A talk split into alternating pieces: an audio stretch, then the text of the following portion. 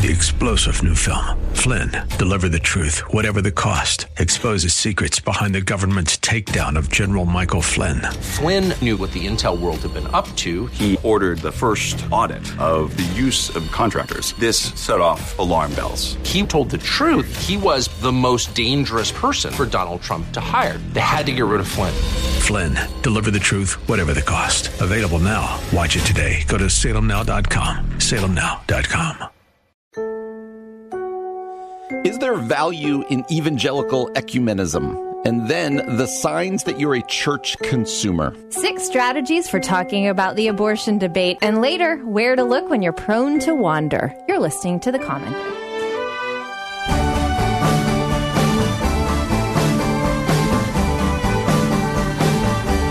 Everybody, welcome to The Common Good here on AM 1160, Hope For Your Life, alongside Aubrey Sampson. My name is Brian Fromm. Glad to have you with us on a Thursday afternoon.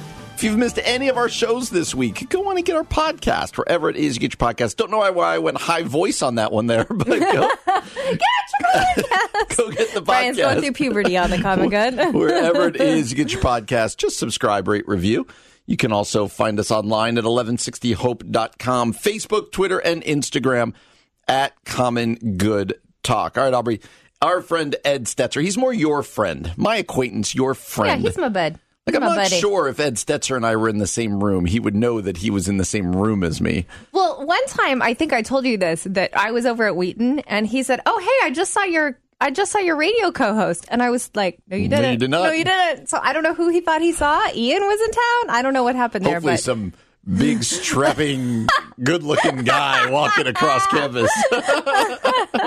What's the old saying? A tall drink of water going across. Well, Ed rode over church leaders, as he is often to do, the, quote, dangerous calling of evangelical ecumenism, E-C-U-M-E-N-S-I-M, ecumenism. Is that how I would say the word? Yeah. Okay. Yeah, I would say, I usually use it ecumenical, not necessarily. And that's what he's going to get. Well, why don't you define that as best you can for us? When we talk about ecumenism, ecumenical, what are we talking about? So it refers to like the global church, essentially. So when you talk about something happening ecumenically, you mean like the church around the world. Mm-hmm.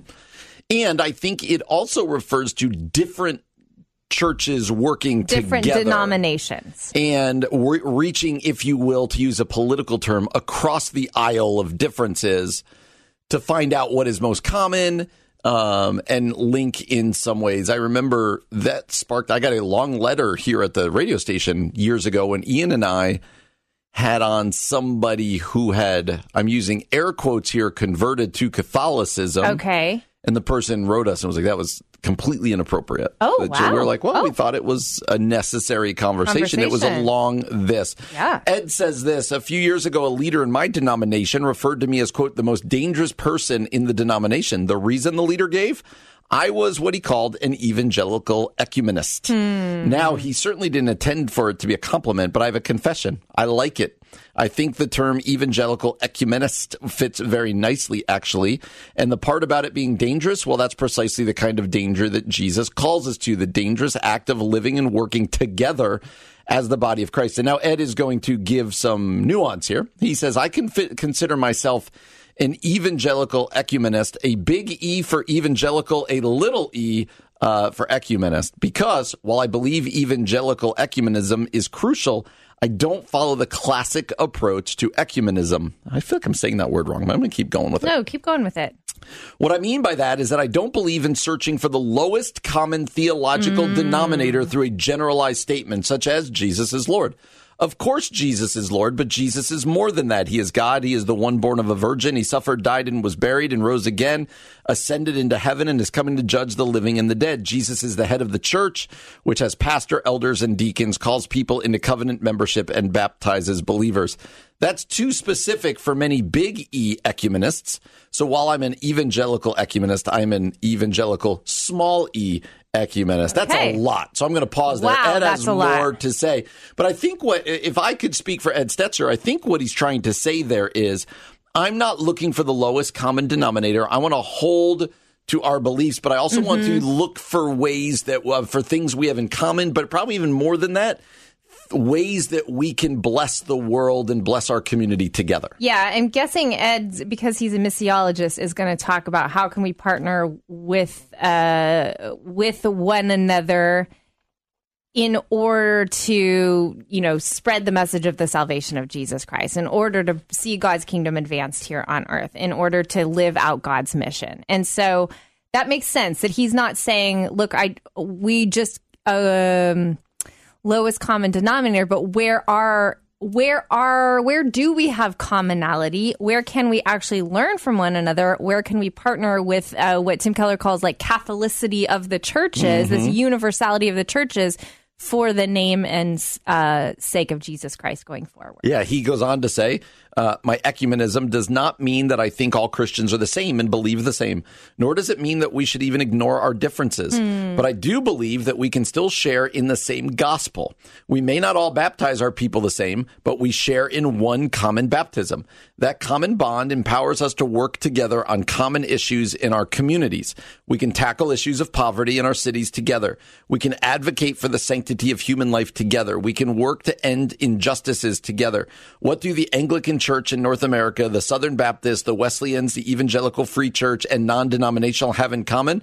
We're baptized into one body and share a common goal to share the gospel. I don't think most people, I don't think that a lot of people agree with that.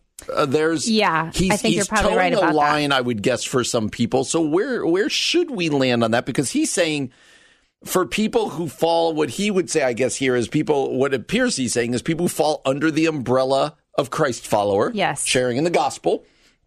We can have differences in some of the less core beliefs and also in how we do church and other things.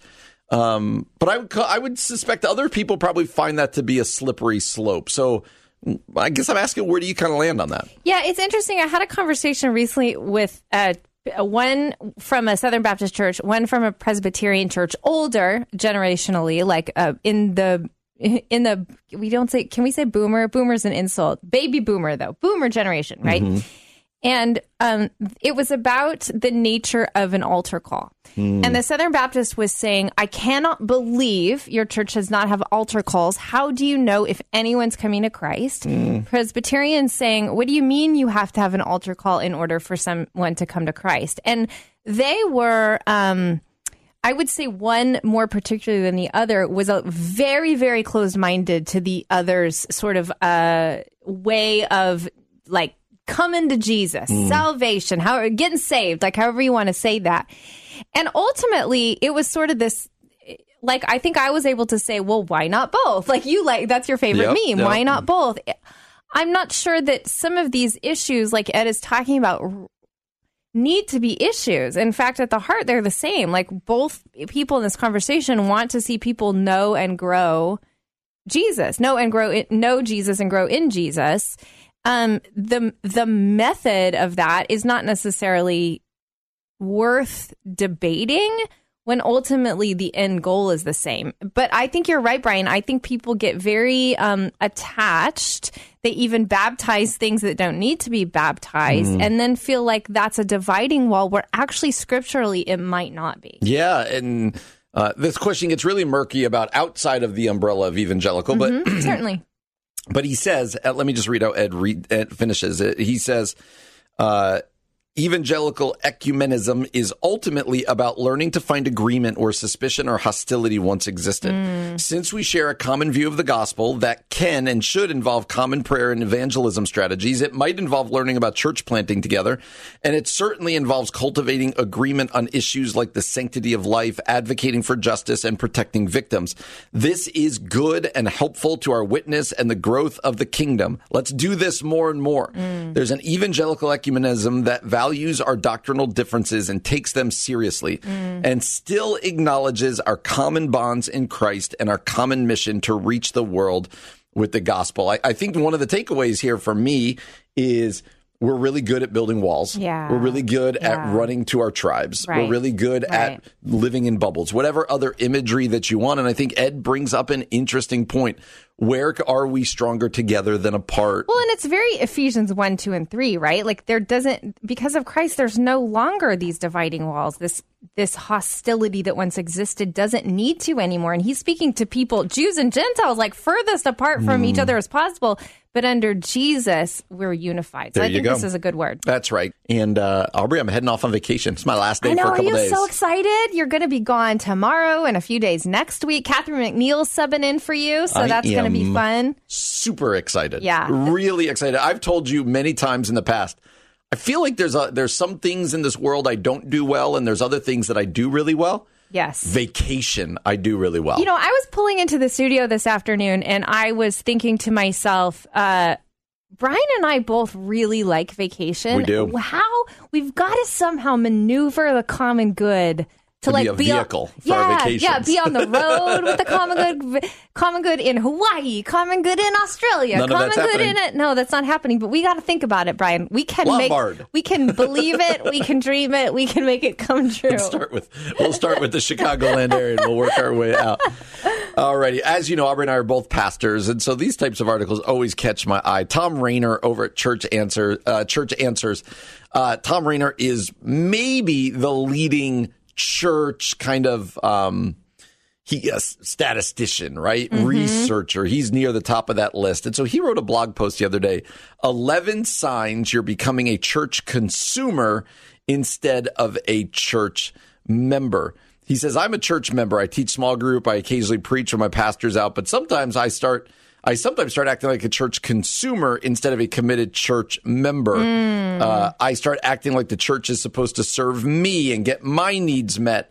He says the unholy trinity is me, myself, and I. And so he says, I've started tracking my own attitude by going through a series of signs that my commitment to my church is not really what it should be. Okay. Before we go through his list, how would you define a church consumer? Mm-hmm. And I guess more importantly, why is that a negative thing? Okay. I would say I define a church consumer as like you're coming to be entertained, right? Mm-hmm. Like almost like you're watching your favorite Netflix or going to the movie theater. You come, you get entertained, maybe you like the message, and then you leave. So one, like church community isn't necessarily in your life or changing your life. You're not like some other marks, like you're not growing in your relationship with God through the church. You're not, who cares if you miss or don't miss a Sunday?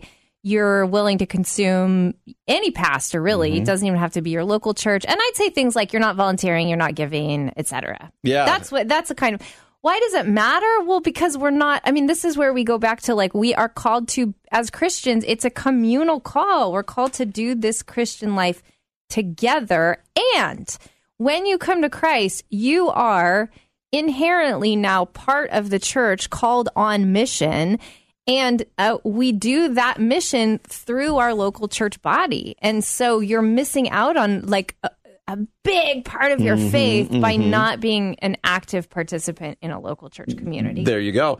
And so I know this is something we believe strongly about, but especially coming out of COVID, I think these have gotten highlighted more and more. And so Tom Rainer gives us 11 signs that you may be becoming a church consumer. So let's do this. Let's read through the 11 and tell me what you think. Okay, let's hear it. Number one, your worship attendance is becoming optional. Yep. We've talked about this one a lot before because, you know, especially coming out of COVID, we live in a culture where things happen on Sunday mornings. Mm-hmm. My wife and son were at his baseball tournament this past weekend, which included Sunday. Right. Why is optional church attendance at least a yellow flag, if not a red flag?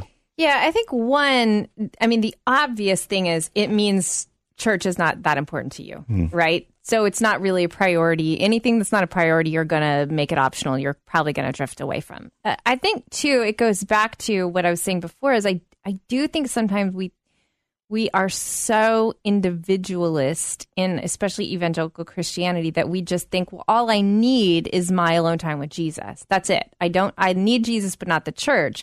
But that's not a biblical view of Christianity. Like we are called to be a people. We're baptized into Christ and a church community. Like gathering in worship is a biblical mandate, and it is part of the Christian life. There you go. Number two, you replace in-person attendance with digital worship. He writes parenthetically, though I fully understand that some people are unable to attend in person. So my take on this one is I think people who are saying that they're only watching digitally are not telling the truth. Meaning they're not actually watching? I think they're actually under category number one here. Yeah. What do you think? Yeah, that's I think there's some, besides the like obvious outliers, people who are unwell or can't come to worship. Yeah. Yes. I think you're right, Brian, that their worship attendance has become optional. I also think this goes back to the consumerism part is you're being entertained while not giving anything. And when you're attending an in-person, like I've heard people say, oh, so-and-so is my pastor. What they mean by that is they're watching this famous preacher sermons on YouTube once a week. And they're saying that person is my pastor. Well, no, that person isn't actually, like, you may be learning, you may be inspired, you may be challenged, but pastoring is like, they're shepherding. They're in your life. They're discipling you. That's not happening through a screen. That's right. That's right. Number three, your attendance to a small group is declining or you stop attending at all. Some people are like, well, that's just a program. What's the big deal? Yeah. So this one's hard for me because I feel like both as an introvert and as someone so involved in church that sometimes I'm like, I don't want to go to a small group tonight because it feels like, one, an extra thing to have to do. And two, it feels like you and I have talked about being pastors in churches, like you're going to grow close with a group of people and then they're going to leave your church and you're going to get hurt. So some of it is my defense mechanisms are up. But I think the reality is, again, this goes back to like we're meant to be known and to know others. And we do that in community. And so whatever your church calls it, small group, Christian community, prayer meeting, Sunday school class, this regular gathering of people who know you and you know so that you can grow in Christ together, that makes the Christian life thrive, right? And helps you endure. You have to be honest. And since COVID, I've not been in a small group at our church, but we are about to relaunch them in the fall. So I'm going to use this as guilt for myself. Here we go. Number four. Your attitude towards your church is more critical. That's very interesting to me. In one sense, you wouldn't think that would make you a church consumer because you think that, oh, I'm so involved, I'm going to critique things. I want to see it change. But sometimes I remember early on when I was a youth pastor, there was a guy who critiqued, and all he did was critique. Yes. And I remember being very young, probably 23 years old. He was probably in his 30s. And at one point I was so sick of it. I looked at him and I was like, then do something to make it better. And it was I wouldn't have been putting it this theologically, but he was being a consumer, an outsider by putting his like hand of critique up and not actually being involved to make improvements or changes within the church. This is an interesting article, and I'm going to read the last altogether here. Yeah. I actually wonder if this article would be better titled, I'm not sure this is church consumerism. I think this is you're about to leave your church. Interesting. Signs you're about to leave. Or your signs you're about to leave the church in general. Okay, that's what this feels like to me. Okay. Number five, your giving declines or stops. See, I think that happens when you're leaving. Six, you critique sermons instead of listening. Amen to that. Yep. Seven, you see church as a place to meet your needs instead of your meeting the needs of others. Sure. Eight, you move readily to another church when your needs are not met. Nine, you get frustrated at what other church members aren't doing. 10, you don't pray for your church. And 11, you don't share the gospel. I think this is a consumeristic thing, but I think I might be onto something here too, that this might be you're about to go. Yeah, this I could see some of this as like these are warning signs that you're on the way out, especially things like your giving declines or stops. You stop praying for the church, those types of things. The interesting one, get frustrated when what other church members aren't doing. I don't know if I would see that as a sign of consumerism, and that to me feels like, no, you want everybody all hands in, you know? So it depends if it's a legitimate frustration, where it's coming from. All right, interesting stuff from Tom Rainer. It's here on The Common Good. We tackle hard subjects. We tackle difficult things. We do, we try to dive into things, but every now and then, a a little palate cleanser. We like to have fun. And one of the ways we've been doing that is through some games. So I've done Marvel character or Bible story with you, or, you know, is this a movie quote or a Bible verse? Those types of things. We're going to let the most creative person on our team have a shot at it here. We have welcomed in our executive producer, Keith Conrad, and you and I are going to go head-to-head on a game here. This is so exciting. So I am excited that. Keith, welcome. Well, thank you. Thank you for having me. Please introduce for our audience what we will be playing. You guys are going to be playing a rousing game of Lollapalooza Band or children's book title. This is going to be fun. Lollapalooza, which is, it should be coming. Did it happen already, or is it coming up? No, it's coming up this weekend. Well, that's why we're doing this. Okay, this is so exciting. As a 45-year-old suburbanite, me not knowing when Lollapalooza is probably a very not surprising thing for people. I've never been to Lollapalooza, but I have been to Lilith Fair, which I feel like years ago was sort of the like female version of Lollapalooza. I don't know. But it seems like there's plenty of female artists at Lollapalooza. Yeah, so yeah. Sure I just feel like back in the day, Lilith Fair was the answer, the female answer to Lollapalooza. I feel like Lilith Fair had some other things going for it, but we're not going to discuss them on the air. Okay, fair. All right. Children's book or Lollapalooza Here band? Here we go. I am ready for this. Okay, who wants to go first? Can we do both of them? Can we both guess on each one? Well, it wouldn't be much of a competition. Okay, let's do one at a time then. Keith's Aubrey the game maker. First. I'll go first. Aubrey I'm ready. First. I'm ready, Keith. Okay, Aubrey, The Rainbow Fish. That's a children's book. That is. I knew that one. We had that one with my kids. Yeah, that's what I was thinking. I could picture the cover. Yep. Okay, that would make you, Brian, Peter Cottontail. I think this is a trick question. I think that's a band. It is. Yes. Nice job. Okay. So you're both doing okay. Yes. I'm going to overthink this because he's going to be like, good night, moon. I'm going to be like, that's, you know, I'm ready. Okay. You're ready. Okay. You're ready. I'm ready. I'm nervous. Okay. Aubrey, chicka chicka boom boom. That's a kid's work. We have that one for sure. Too. Yeah. We said Vegas and on the coconut tree. Chicka, chicka, boom, boom. And I can do it. Yes. Brian, Sylvester and the Magic Pebble. Lollapalooza Band. No, that's a children's book. I would have guessed band too, Brian. I would have guessed band too, definitely. Oh, I'm losing. All I can hear is chicka, chicka, boom, boom in my head right now. Aubrey, Summer of the Monkeys. I'm going band. No, that's a children's book. Wow. Okay. That would be a good band name. That would be a great band name. Who are you listening to? Summer of the Monkeys. I mean, for real. Okay, I'm back in this game. Brian, The Last Dinosaurs. Oh, man. Lollapalooza Band.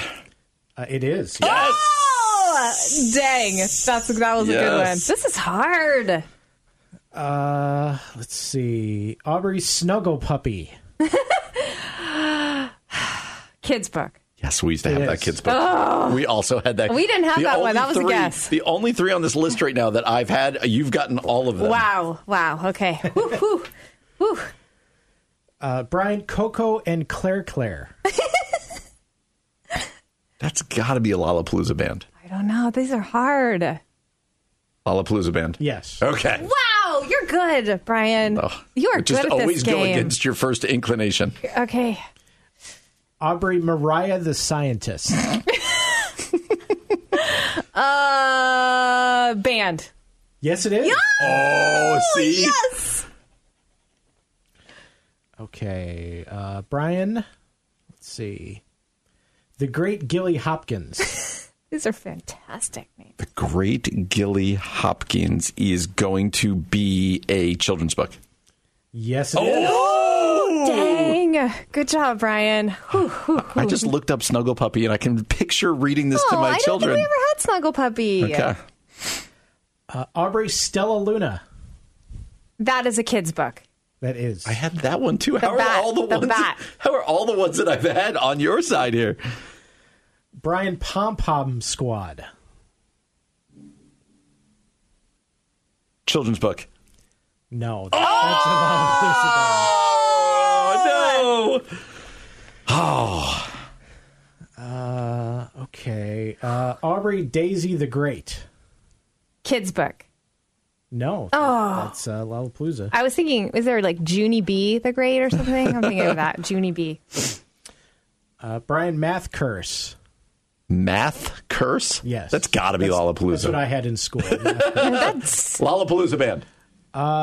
No, it's a children's book. I was going to say, that one sounds like a band, but that's a kid's book. I'm losing, I think.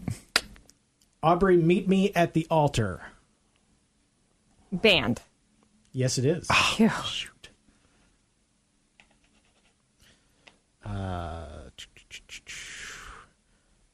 Brian Hatchet. Band. No, it's a children's book. We had that one. That's the only reason why I know. Yeah. It's a little older. That's a middle school book. Brian's fallen behind. I'm way behind now. Yes. I'm going to do what Aubrey's husband does at the end of the go. Double or nothing. Or, winner take all. We're at Aubrey now? Yes, we are. Glass Animals. That's a band. Yes, it is. I know their song, Heat Wave. Really? Heat Wave's been freaking me out. Oh, okay. Okay. Yep. This one's worth five. Sampa the Great. Sampa the Great. Band. That is it.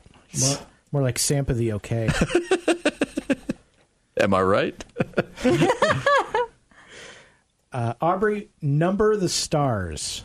Mm. That sound. It sounds like a YA book, but not a kid's book. How broad is children's book category, Keith? You're asking too many questions. Just guess. Oh, I literally just Googled children's book titles. So, all right, I'm going book. You are correct. Whoa. Oh, I needed you to miss that one. Brian, The Phantom Toll Booth. Children's book. Yeah, you know that. Yeah. I don't know that one. Really? No, I don't know that one at all. Look it up. You'll be like, oh, yeah, now I know. Look it up. Google it. Right.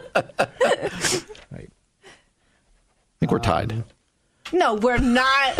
I'm dominating this. Only by luck, though. Let's be honest. Aubrey, Girl in Red. Band. That is a band. Yes. Oh, man. You're on a roll here. I think we've decided who's better on pop culture stuff. Shocking. Children's books, pop culture. Band pop culture, Brian. Brian Alexander and the Terrible, Horrible, No Good, Very Bad Day. Yeah, that's a children's book. Yeah, and a movie. And a movie. And a movie. You're falling so far behind. Thank you. You got to give him one. You got to give him one. That was the free space. I just decided to. That's a free space. Yeah.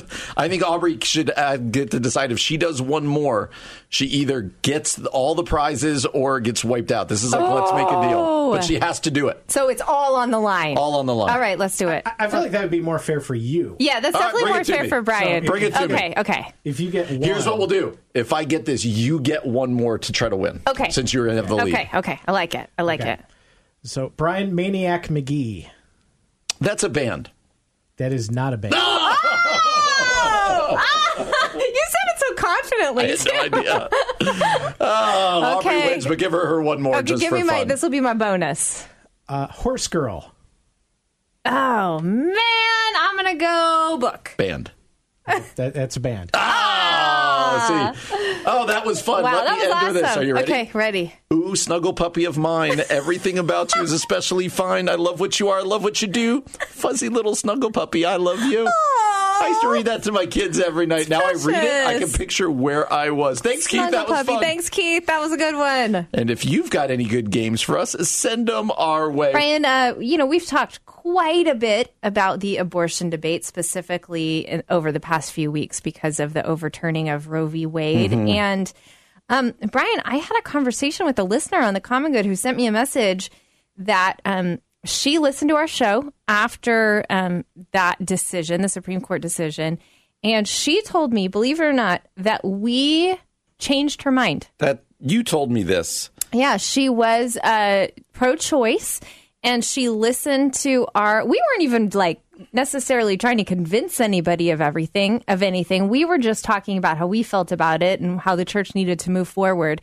And she said, what I appreciated was your nuance, and I appreciated that you didn't make anyone feel judged, and I actually saw things from your perspective, and I realized, oh, they're right. like, I think I should be pro-life. That is overwhelming. Yeah. Like when you texted me that, I was like, you know, we do a lot of silly kind of dumb stuff on the show. Yeah. And every now and then you do wonder, is anybody listening? Mm-hmm. Does this make a difference at all? And so, not to pat on the back too much, but when you sent me that text, I was like, that's out of control. Yeah. Like, that's crazy. I was overjoyed, but I was a little overwhelmed by like, oh, wow, words have more power than you think they're going to. And thank you, Jesus. Like, I felt like it's not our agenda necessarily to like convince someone of something. And yet I'm so grateful that because of the conversation you and I had, somebody's heart was changed, at least towards an issue that you and I think is theologically correct. So it was very, very, very exciting.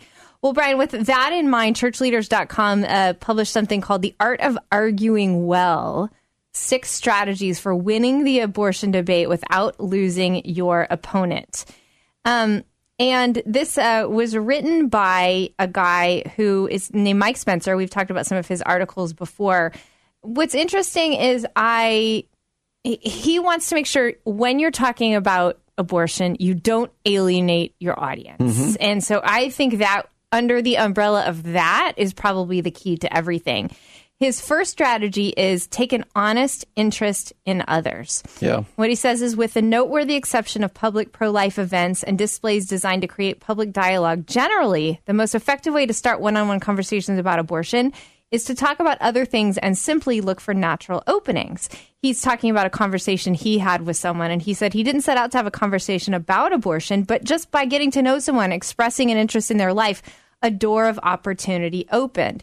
He says, if we're not careful, our burden for the unborn or any theological, political, social, or moral topic can blind us relationally, causing us to view family, friends, strangers as targets rather than people. I think that is a key to a lot of conversations. And again, the abortion debate is what is front burner right now. Yeah. It's what is... got everybody, you know, the emotions high, but these are good for any debate, right? Like, totally. You should never go into we talk a lot about demonizing people and seeing them as enemy. Like, that's hard to do when you take an interest in them, when they're not a project, when you are first, I really want to hear from you. Like, I really want to learn from you where you know, why do you believe what you believe? Why don't you believe in what you say you're against? Whatever else it might be.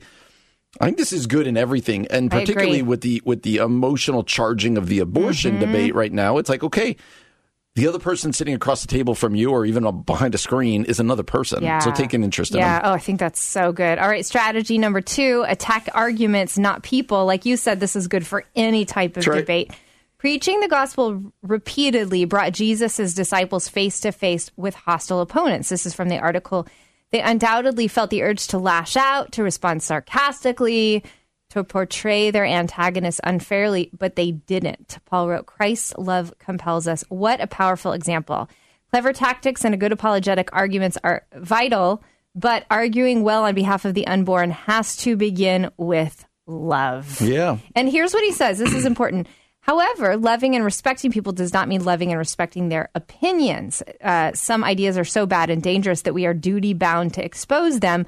But at the end of the day, we do it with love. I think that's so key. Yeah, I just think, again, it goes back to seeing people as people. Yeah. And so, yes, it doesn't mean that to see somebody and listen to them and see them as a person doesn't mean you have to argue. You have to agree with their argument. Totally. And that's why I like strategy 2 here. Attack their arguments, but not the person. Yeah. Aubrey, I disagree with what you're saying is very different than, Aubrey, I think you're a bad person. Totally. Those are two very Aubrey, different things. Aubrey, I think you're an idiot for thinking that. Totally different than like, oh, we don't see eye to eye on this, but we can still mutually like respect one another. That's right. Strategy number 3, define winning. That's in quotes. Define winning the abortion debate from a biblical perspective. Winning does not necessarily mean having your pro-choice friend on his knees renouncing his pro-abortion position. There's freedom in recognizing that our part is simply to make the most of every opportunity. To be sure, conversations are always full of grace and seasoned with salt. You've been talking about that a lot because you were preaching through 1 Peter. That's right. And you want to be able to continue the conversation. That's it. And how does the conversation continue? Hey, let's dialogue some more. Yeah. Hey, tell me more about your family. Yeah. Hey, it's not rocket science, right? Like, it takes time. Rarely are you like, I'm going to have a debate with you. We're going to be really personal about it. Yeah. And at the end, you're going to agree with me. And then we're done. So I think when we take that tact, it's really just to make ourselves feel better. Yeah. Oh, I told somebody what they should think about abortion or about Jesus or about this. what is actually going to be compelling to cause people to go, okay, let me think about that is much more what they're getting at here. Yeah, that's good. All right, strategy number 4, stay focused on the unborn, stay out of the weeds. I think this is really interesting. He says, perhaps you've noticed that abortion supporters want to talk about anything and everything except the unborn child. They talk about a woman's right to choose, a broken foster care system, hard case scenarios like rape and incest, and a litany of other secondary issues. While these topics deserve our attention, none of them has anything to do with the moral question of abortion. Mm-hmm. He says we should argue the pro-life stance with clarity with a couple premises. One, it is morally wrong to intentionally kill an innocent human being. 2, abortion intentionally kills an innocent human being. Yeah. 3, the conclusion, therefore, is that abortion is morally wrong. So the point is kind of keeping the unborn, the child, the baby at the center of the debate. We can get lost in this debate a couple different ways, like, right, rape and incest and stuff. And those are hard conversations. They are. Or on the, you know... on both sides, we can go to the extremes, but to remember, okay, no, this conversation is about what do you believe about an unborn baby? Mm-hmm. And let's keep the conversation there. Yeah. And that's how we'll progress down here. Yeah, that's good. All right, strategy number 5. There's 2 more. 5, when appropriate, be the one to end the conversation. We've all encountered well-intentioned pro-lifers whose zeal blinded them to normal social graces, causing others to avoid them like the plague. That's so good. So being the one to end the conversations where you are likely to have future opportunities to revisit the topic can be particularly helpful. I think that's so good. Like, read the room and know, like, okay, I need to back down now and chill out, walk away. This isn't the moment. I think that's so important. Here's the last one.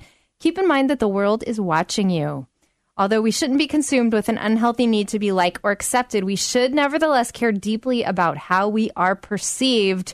We represent another king and another kingdom. We are Christ's ambassadors, as though God were making his appeal through us. He's quoting 2 Corinthians 5 there. That's good. That's such an important reminder of all of these things, how you post online, how you interact with people. Like ultimately, there is no portion where you are not, there's nothing in which you are not a representative, an ambassador of Christ. So good. And so how does that flavor how you debate with people, how you post online, what you say to people? It has to, that's the umbrella under which everything else falls. And if you don't do that, you could be pushing people away from even considering the claims of Christ. Yep, such a good word. Brian and I were just off air joking about the Proverbs 31 woman, because I wanted to share something from Proverbs 31. And Brian said, I'm going to tell you. You're going to get me in trouble. Brian said every night he asks his wife how she did at being a Proverbs 31 woman that day. And I said, how does she respond? And what did you say, Brian? She asks me, how do you think I did?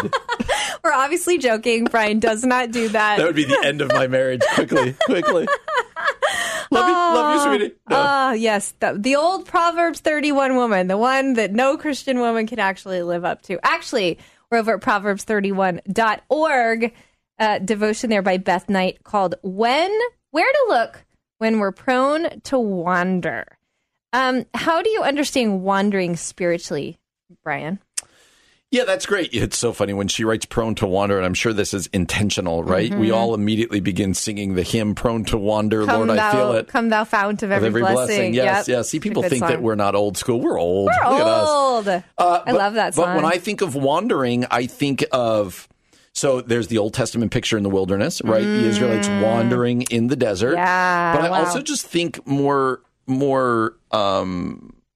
practically, I think about a lot of us, you think of your faith as just this straight line, right? Like I grow, I figure things out.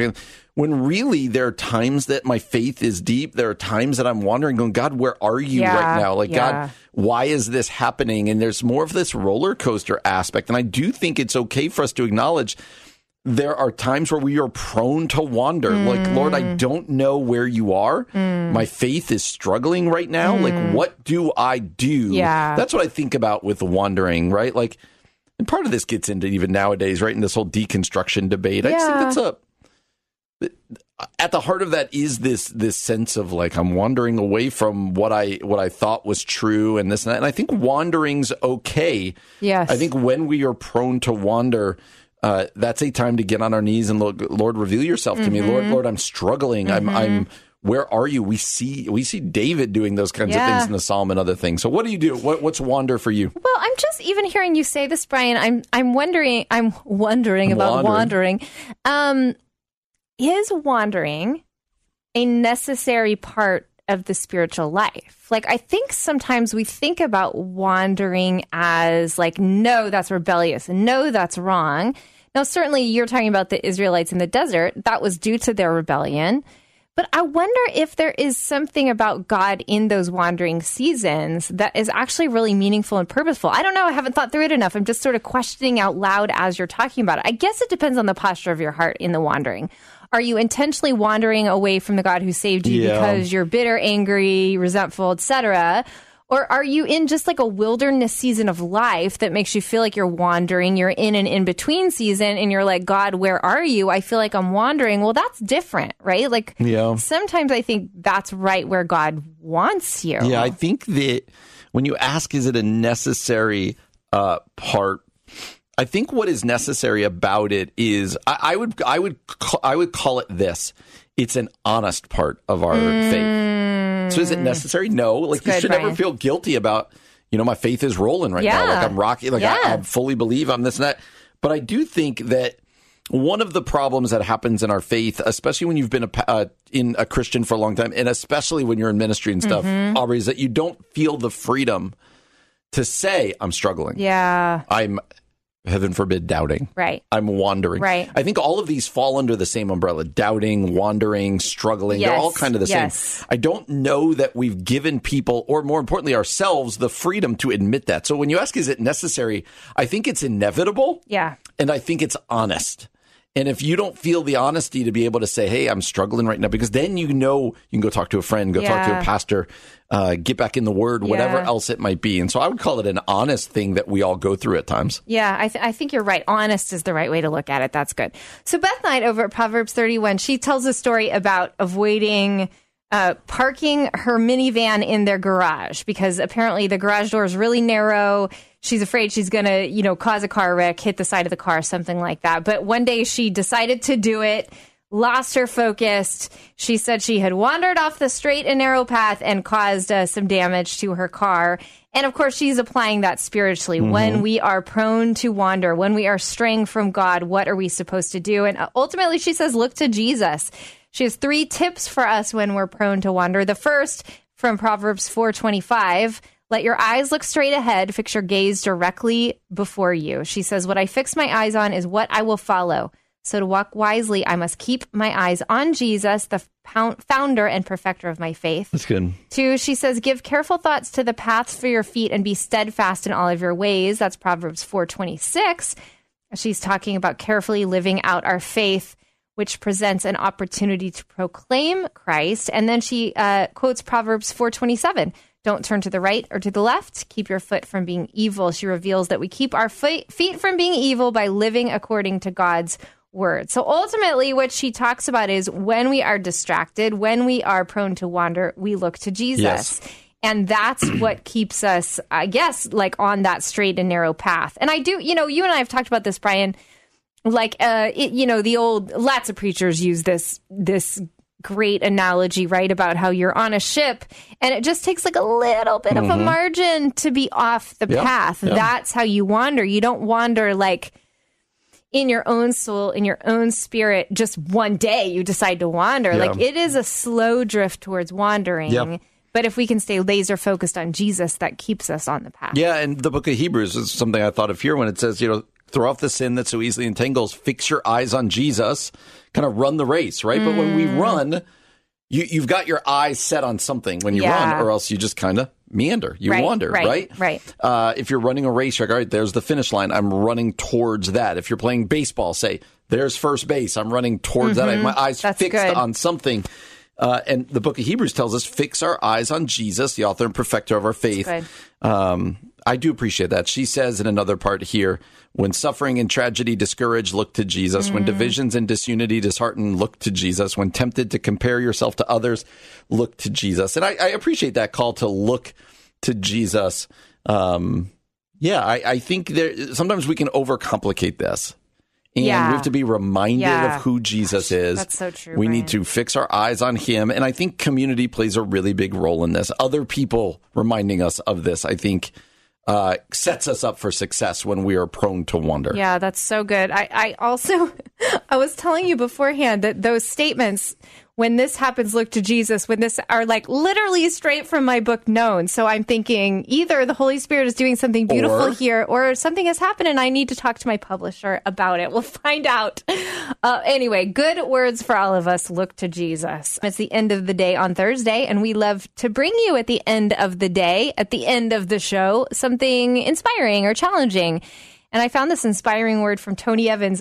We've been joking for the past week about who is America's pastor. Like, if someone can say, I am America's pastor, we've said before it's Rick Warren, it's Max Lucado. Those are the three, and Tony Evans. And I'm going to throw Tony Evans in here. I think Tony Evans is America's pastor. Is there somebody of those three? Let's pretend that this was really a tournament, right? Okay. Like a who most deserves the title America's pastor. And you might be like, define that. That's part of what you have to do here. You have to figure that out. You and I have put out there, this is our social media water cooler another time. This is our social media water cooler. This is, I think we want to go, if we were going to go three, we want to feel Rick Warren, Tony Evans, Max Lucado. Are we missing anybody? So as the woman, I do feel like we have to throw in Beth Moore. And I know maybe people would say she's the women's pastor because she has discipled America's women for 30 years. I get what you're saying. For me, the differentiation there is that she's not actually a pastor. Okay, I see what you're saying. She doesn't lead a church. If you were asking me who are America's spiritual leaders, maybe, or something, I might put her in there. Or disciplers. But, that's fair. I think this would be a fascinating. We're going to do this one some other time. Who is America's pastor? Well, today I'm going to say it's Tony Evans because that's a clip I want to share with you. Okay. But, I'm in. Okay. All right. This is a good question. Who is America's pastor? All right. So Tony Evans recently preached a sermon. He's talking about God's providence, and he's talking about God's sovereignty. And that's ultimately what he says, and I'll play you some audio in just a minute, is that God's sovereignty is, as we know, his reign. The word reign is in the word sovereignty. Yeah. His rule, his authority. Nothing is outside of God's authority, Tony says. Dr. Evans says. And then Tony. Underneath sovereignty, Dr. Evans says, is God's providence. And providence is the way God arranges things in order to achieve his sovereign purpose. Okay, so I've never heard it broken down like that. I think it's really interesting.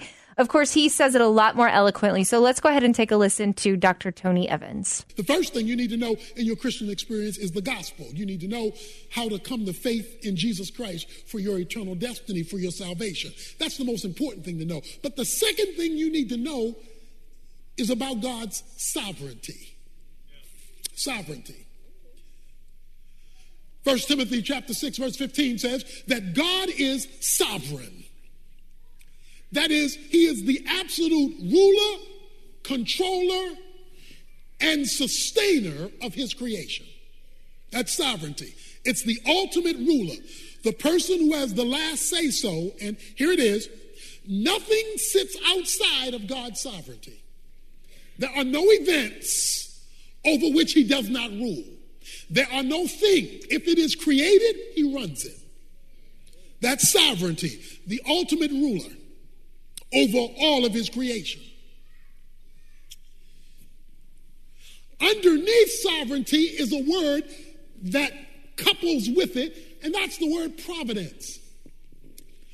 Providence is the way God arranges things to achieve his sovereign purposes.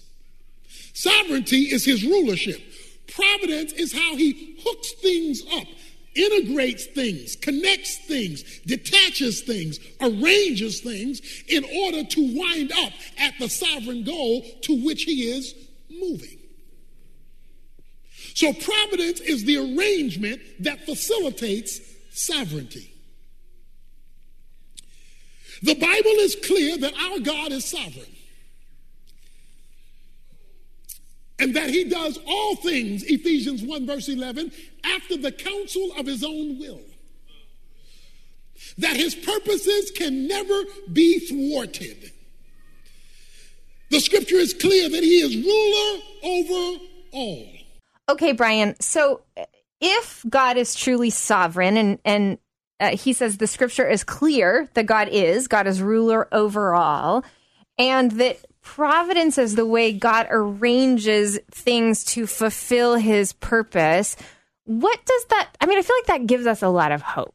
It does. And words like sovereignty and providence, I've always found them to be a little scary. Yeah, like a little intimidating. Like, how do you explain it? How do you even internalize it? Like, that God, so does that mean God controls everything? Is he moving all the chess pieces? Right, when tragedy hits, how do you wrestle with that? Yes. But I think at its very core, here's why this is comforting, is that God's not surprised. God doesn't wake up and look at your life and be like, shoot, why did I let that happen to Aubrey? I was doing something else, yeah. And all of a sudden this happened to Aubrey. That's good. We know that God is, he understands, he is present, he is at work. We know that from Scripture. So it doesn't always make sense to us. But I do believe that even if you're scared by the concepts of God's sovereignty and God's providence, it is actually a real, it's comforting. It's empowering because, okay, God is at work. He's at work in my life, no matter what's going on right now. He's at work in this world, no matter how much it seems to be falling apart. And I think we could take unbelievable comfort in that. You know, I've referenced this book a few times this week, Brian, but I was reading Jeannie Stevens' book, What's Here Now, when I was on vacation last week. She was on our show a few weeks ago promoting her new book. And she's actually not talking about this. She's talking about the present moment.